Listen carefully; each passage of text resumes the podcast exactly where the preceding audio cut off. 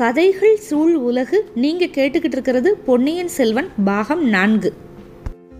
தொடர்ந்து கதை கேட்கறதுக்காக ரொம்ப நன்றி. உங்களோட ஃபீட்பேக் எங்களுக்கு ரொம்ப இம்பார்ட்டண்ட். டிஸ்கிரிப்ஷன் பாக்ஸில் இருக்கிற இமெயில் ஐடிக்கு உங்கள் ஃபீட்பேக் அனுப்புங்க. இப்போ கதைக்குள்ளே போகலாம்.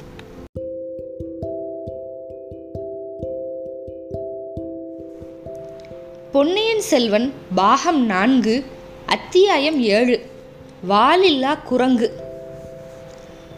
மணிமேகலை வந்து கண்ணாடியில் வந்தியத்தேவனோட முகத்தை பார்த்தால பார்த்துட்டு கொஞ்சம் நேரம் யோசிச்சுக்கிட்டே இருந்தா. சரி, நம்ம கொஞ்சம் நேரத்துக்கு முன்னாடி பார்த்த தோற்றம் வந்து வெறும் பிரம்மதானா, இல்லை கனவுல கண்ட தோற்றமா? கனவாக இருந்தால் நம்ம தூங்கிக்கிட்டுல இருக்கணும். தன்னை தானே தொட்டு பார்த்துக்கிட்டா, இல்லை இல்லை நான் தூங்கலை, பழுவூர் இளையராணிக்காக ஆயத்தமாக இருக்கிற அந்தர அந்தப்புற அறையில் இது, பளிங்கு கண்ணாடியில் இதோ முகம் நல்லா தெரியுது, அதோ குத்து விளக்கு எரிஞ்சுக்கிட்டு இருக்கு. கண்ணாடிக்கு எதிரே இருக்கிற சுவத்தை வந்து அப்படி உத்து பார்த்தா அங்கே ஒரு ரகசிய வாசல் இருக்கிறது வந்து மணிமேகலைக்கு தெரியும். அதை வந்து வெளியிலிருந்து திறக்கலாம், உள்ளிருந்து திறக்கலாம். மணிமேகலை அந்த இடத்துக்கு வந்து சுவர் ஓரமாக நின்று காதை சுவரோடு ஒட்டி வச்சுக்கிட்டு உத்து கேட்டா, ஏதாவது சத்தம் கேட்குதா அப்படின்னு. அந்த இடத்துல சுவரோடு சுவராக இருந்த ரகசிய கதவை வந்து மரத்தில் செஞ்சது. அதனால் உள்ளே இருக்கிற வேட்டை மண்டபத்தில் ஏதோ சத்தம் கேட்குற மாதிரி இருந்தது. இப்போ மெதுவாக ரகசிய கதவை வந்து திறந்தா, வேட்டை மண்டபத்துக்குள்ளே எட்டி பார்த்தா. அந்த மண்டபத்தில் பெரும் பகுதி பயங்கர இருட்டாக இருந்துச்சு. ஒரு மூலையில் ஒரு சின்ன அகல் விளக்கு எரிஞ்சுக்கிட்டு இருந்துச்சு. திடீர்னு அந்த சின்ன விளக்கோட ஒளி வந்து அப்படியே மங்குச்சு. அடுத்த கணம் பிரகாசமாக இருந்துச்சு. ஏதோ ஒரு உருவம் வந்து அந்த விளக்குக்கு முன்புறமாக அப்படியே குறுக்க போனது மாதிரி இருந்துச்சு. அந்த காரணத்தினால தான் விளக்கு வந்து ஒரு நிமிஷம் அப்படியே அதை வெளிச்சம் குறைஞ்சு அப்படியே பிரகாசமான மாதிரி இருக்கணும். அப்படியே விளக்கை வந்து ஒரு கணம் மறைச்ச அந்த உருவம் நம்ம இதுக்கு முன்னால் கண்ணாடியில் பார்த்தோமே அந்த முகம்தானா, இல்லை இதுவுமே நம்ம சித்தக்கோளாரா? மணிமேகலை வந்து உள்ளேருந்து எட்டி பார்த்துக்கிட்டே கையை தட்டுனா. யாரெங்கே அப்படின்னு ரொம்ப மெல்லிய குரலில் கேட்டா. பதிலுக்கு ஒரு கனைப்பு குரல் கேட்டுச்சு. ஒரு வௌவால் அது மேல் கூரையில் தொங்குன இடத்துல இருந்து கிளம்பி ஜிவ்வுன்னு பறந்து போய் கூரையில் இன்னொரு இடத்த பிடிச்சிக்கிட்டு தொங்க ஆரம்பிச்சிருச்சு. மறுபடியும் ரொம்ப ரொம்ப ரொம்ப லேசான ஒரு இருமல் சத்தம் கேட்டுச்சு. மணிமேகலை வேட்ட மண்டபத்துக்குள்ளே வரலை, வாசப்படியிலே நின்றுக்கிட்டு அடியே சந்திரமதி அப்படின்னு சொல்லிட்டு சத்தமாக கூப்பிட்டா. ஏனம்மா அப்படின்னு ஒரு பதில். கை விளக்கை எடுத்துக்கிட்டு உடனே இங்கே வா அப்படின்னா மணிமேகலை. கொஞ்ச நேரத்துக்கெல்லாம் ஒரு பணிப்பெண் வந்து கையில் விளக்கோட வந்தா. அம்மா, இங்கே தான் விளக்கு நல்லா எரியுதே, எதுக்கு கை விளக்கு வேறு எடுத்துகிட்டு வர சொன்னீங்க அப்படின்னு கேட்டுக்கிட்டே வந்தா சந்திரமதி. வேட்ட மண்டபத்துக்குள்ளே போய் பார்க்கணும், ஏதோ சத்தம் கேட்டுச்சு.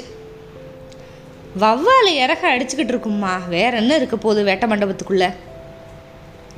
இல்லடி, கொஞ்ச நேரத்துக்கு முன்னாடி இந்த பளிங்கு கண்ணாடியில் பார்த்துக்கிட்டு இருந்தேன், திடீர்னு என் முகத்துக்கு பக்கத்தில் இன்னொரு முகம் தெரிஞ்சுதுடி. அப்படியா? அந்த முகம் எப்படி இருந்துச்சு? மன்மதன் முகம் மாதிரி இருந்ததா, அர்ச்சுனன் முகம் மாதிரி இருந்ததா அப்படின்னு சொல்லிட்டு அந்த பணிப்பெண் வந்து சிரிக்க ஆரம்பிச்சிட்டா. என்னடி சந்திரமதி பரிகாசமாக செய்கிற? இல்லைம்மா இல்லை, நீங்கள் அடிக்கடி கனவுல பார்ப்பீங்கன்னு சொல்லியிருக்கீங்களே, அவர் தான் இப்போ கண்ணாடியில் வந்தாரா? ஆமாமடி சந்திரமதி, ஆனால் ரொம்ப நிஜம் மாதிரியே இருந்துச்சு. எல்லா பெண்களுக்கும் இப்படித்தான் ஒரு சமயம் சித்த பிரம்ம பிடிக்கும். உங்களுக்கும் இன்னும் ரெண்டொரு நாள் வந்து அப்படித்தான் இருக்கும். நாளைக்கு காஞ்சியிலேருந்து இளவரசர் வரார்ல, இளவரசரை நீங்கள் பார்த்துட்டா அப்புறம் அந்த பழைய முகம் வந்து மறைஞ்சு போயிடும், மறந்தும் போயிடும். அது இருக்கட்டும்டி, இப்போ இந்த வேட்ட மண்டபத்துக்குள்ளே போய் பார்க்கலாவா? தேவையில்லாத வேலைம்மா, வேட்ட மண்டபத்தில் ஒரே தூசியும் தும்புமாக இருக்கும், சேலை வீணாக போயிடும். போனால் போகட்டும்டி அப்படின்னு மணிமேகலை வந்து கூட்டிகிட்டு கூப்பு கூப்பிடுறான். அம்மா, இருமல் வரும், தும்மல் வரும், நாளைக்கு எல்லாரும் வருவாங்க, அந்த சமயத்தில் ஏன் இதெல்லாம்? சும்மா வரட்டும், வேட்ட மண்டபத்தை இப்போ நான் சோதனை பண்ணி பார்த்தே ஆகணும், விளக்கை அசைச்சு அணைச்சிடாத, எடுத்துகிட்டு வா அப்படி சொல்லிக்கிட்டே மணிமேகலை வந்து வேட்ட மண்டபத்துக்குள்ளே போயிட்டா. தோழியும் விளக்க தூக்கிக்கிட்டு பின்னாடியே போனா. ரெண்டு பேரும் சுற்றி சுற்றி பார்த்துக்கிட்டே வந்தாங்க. சந்திரமதி கையில் இருந்த தீபத்துக்கு மேலே பார்த்துக்கிட்டே வந்தா. உயிரே இல்லாத அந்த மிருகங்கள்லாம் இருந்துச்சுல, அதை மட்டுமே பார்த்துக்கிட்டு வந்தா அந்த விளக்கோட வெளிச்சத்தில். ஆனால் மணிமேகலை வந்து சில சமயம் தரையில் பார்த்தா, தரையில் வந்து பயங்கர புழுதியாக இருந்துச்சு. அந்த புழுதியில் வந்து அங்கே இங்கேயும் கால் சுவடுகள் இருந்ததை கவனிச்சுக்கிட்டா. அம்மா அதோ அப்படின்னா சந்திரமதி. என்னடி இப்படி பதற? அம்மா அந்த வாலில்லா குரங்கு வந்து அசைஞ்சது மாதிரி இருந்தது, ஏன் உன்னை பார்த்து சந்தோஷத்தை வெளிப்படுத்துச்சா? என்ன அம்மா நீங்கள் என்ன இப்போ கேலி பண்ணுறீங்க? ஆ நான் பிரம்ம பிடிச்சி அலையிறேன் அப்படின்னு நீ மட்டும் கேலி பண்ணலையா என்ன? ஒருவேளை அந்த கண்ணாடியில் தெரிஞ்ச முகம் அந்த குரங்கோட முகம் வந்தானோ என்னமோ. நம்ம வந்து வாசலுக்கு நேராக இந்த குரங்கு தான்மா இருக்குது, இங்கே பாருங்கள் இந்த குரங்கு மறுபடியும் அசையுது. சீச்சி, நீ கையில் பிடிச்சிருக்கையில விளக்கு, அதோட நிழல் அது.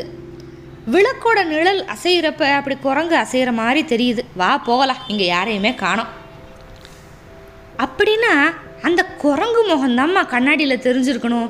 அப்படி இல்லைன்னா அதோ மேலே உக்காந்துருக்கே இந்த ஆந்தையோட முகமாக இருக்கலாம். அது நம்மளை பார்த்து எப்படி முழிக்குது பாருங்க. என்ன எதுக்கடி சேர்த்துக்கிற? உன்னோட அழகை பார்த்து சொக்கி போய் தான் அந்த ஆந்தை இப்படி உன்னை கண்கொட்டாமல் பார்க்குது. பின்ன உங்களை கண்ணாடியில் எட்டி பார்த்தது யாரோட முகமாக இருக்கும்? அதுதான் எனக்கு சித்த பிரம்மை அப்படின்னு முடிவே கட்டிட்டேயே. என் கனவுல அடிக்கடி வர்ற முகம் கண்ணாடியிலேயே வந்திருக்கலாம்.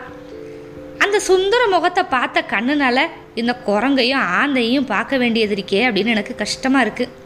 வாடி போகலாம், கண்ணாடியில் இன்னொரு தடவை அந்த முகம் தெரியுதான்னு நான் பார்க்க போகிறேன். இப்படி சொல்லிக்கிட்டே அந்த ரெண்டு பெண்களும் வந்து வந்த வழியே புகுந்து அந்த புற அறைக்குள்ளே போயிட்டாங்க. இப்போ அந்த வால் இல்லாத குரங்குக்கு பின்னாடியிலேருந்து வெளியே வந்தான் வந்தியத்தேவன். ரெண்டு மூணு தடவை தும்மி மூக்கில் புகுந்திருந்த அந்த தூசி துப்பைகள் எல்லாத்தையும் போக்கிக்கிட்டான். அந்த குரங்கு வந்து அவனை நல்லா மறைச்சிருந்துச்சு, அதனால் குரங்கு குரங்குக்கு வந்து நன்றி சொல்லிக்கிட்டான். ஏ குரங்கே நீ வாழ்க, அந்த பனிப்பெண் என்னடானா என்னோடய முகத்தை ஓ முகத்தோடு ஒப்பிட்டு பேசினா. அப்போ எனக்கு கோபமாக தான் இருந்துச்சு, வெளியே வந்துடலாமான்னு கூட நினச்சேன். நல்ல விலையாக போச்சு, மனசை அடக்கிக்கிட்டேன். நீ மட்டும் எங்கள் ஆழ உயரத்துக்கு நிற்கலைன்னா எங்கள் அது என்ன ஆயிருக்கும்? அந்த பொண்ணுங்கக்கிட்ட மாட்டிக்கிட்டு இருப்பேன். குரங்கே நீ நல்லா இருக்கணும். இப்படி சொல்லி முடிக்கிறப்பவே அந்த பெண்கள்கிட்ட மாட்டிக்கிட்டே இருந்தாலும் அப்படி ஒன்றும் பெரிய விபரீதமெல்லாம் நேர்ந்திருக்காது அப்படின்னு வேற அவனுக்கு தோணிக்கிடுச்சு. அவங்க யார் அப்படின்னு அவனுக்கு முன்னாடியே தெரிஞ்சு போச்சு. அவங்க பேசின வார்த்தைகள் எல்லாமே நல்லா காதில் விழுந்துருச்சு.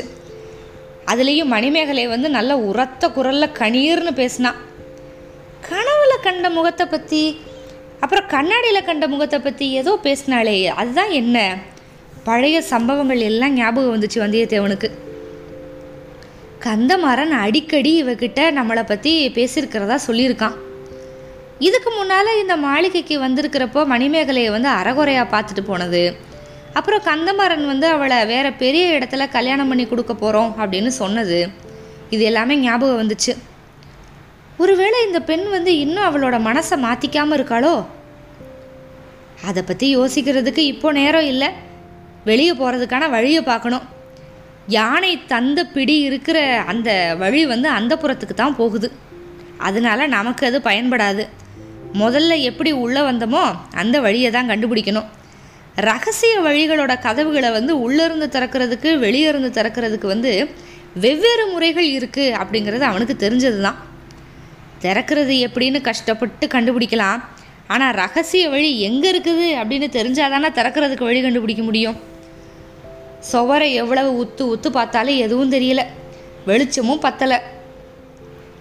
அவள் உள்ள நுழைஞ்ச இடத்துக்கு பக்கத்தில் முதல்ல ஒன்று கிடந்ததில் அது ஞாபகம் வந்துச்சு.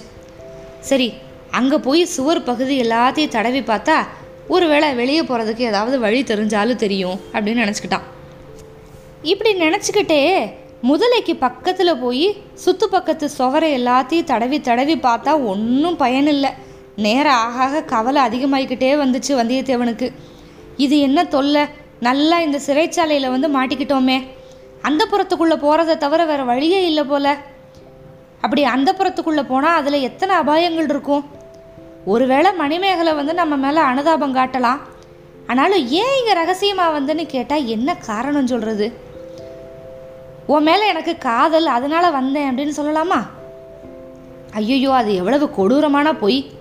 துணிஞ்சு அந்த பொய் சொன்னாலும் அவன் நம்புவாளா? மணிமேகலை மட்டும் தனியாக தான் இருப்பா அப்படின்னு என்ன நிச்சயம்?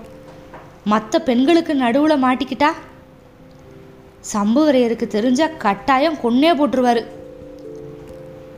மறுபடியும் வந்தியத்தேவனோட கவனம் வந்து அந்த முதல மேலே போச்சு. முதலையை பார்த்தது கோவம் கோவமாக வந்துச்சு. என் முதலையே, எதுக்காக இப்படி வாயை பிளந்துக்கிட்டு இருக்க அப்படின்னு சொல்லிக்கிட்டே அதை ஓங்கி ஒரு உத உதச்சான். உதச்ச உதையில முதலை வந்து கொஞ்சம் அப்படியே நகண்டுக்கிடுச்சு. அதே சமயத்தில் சுவர் ஓரமாக தரையில் வந்து ஒரு சின்ன பிளவு தெரிஞ்சுது.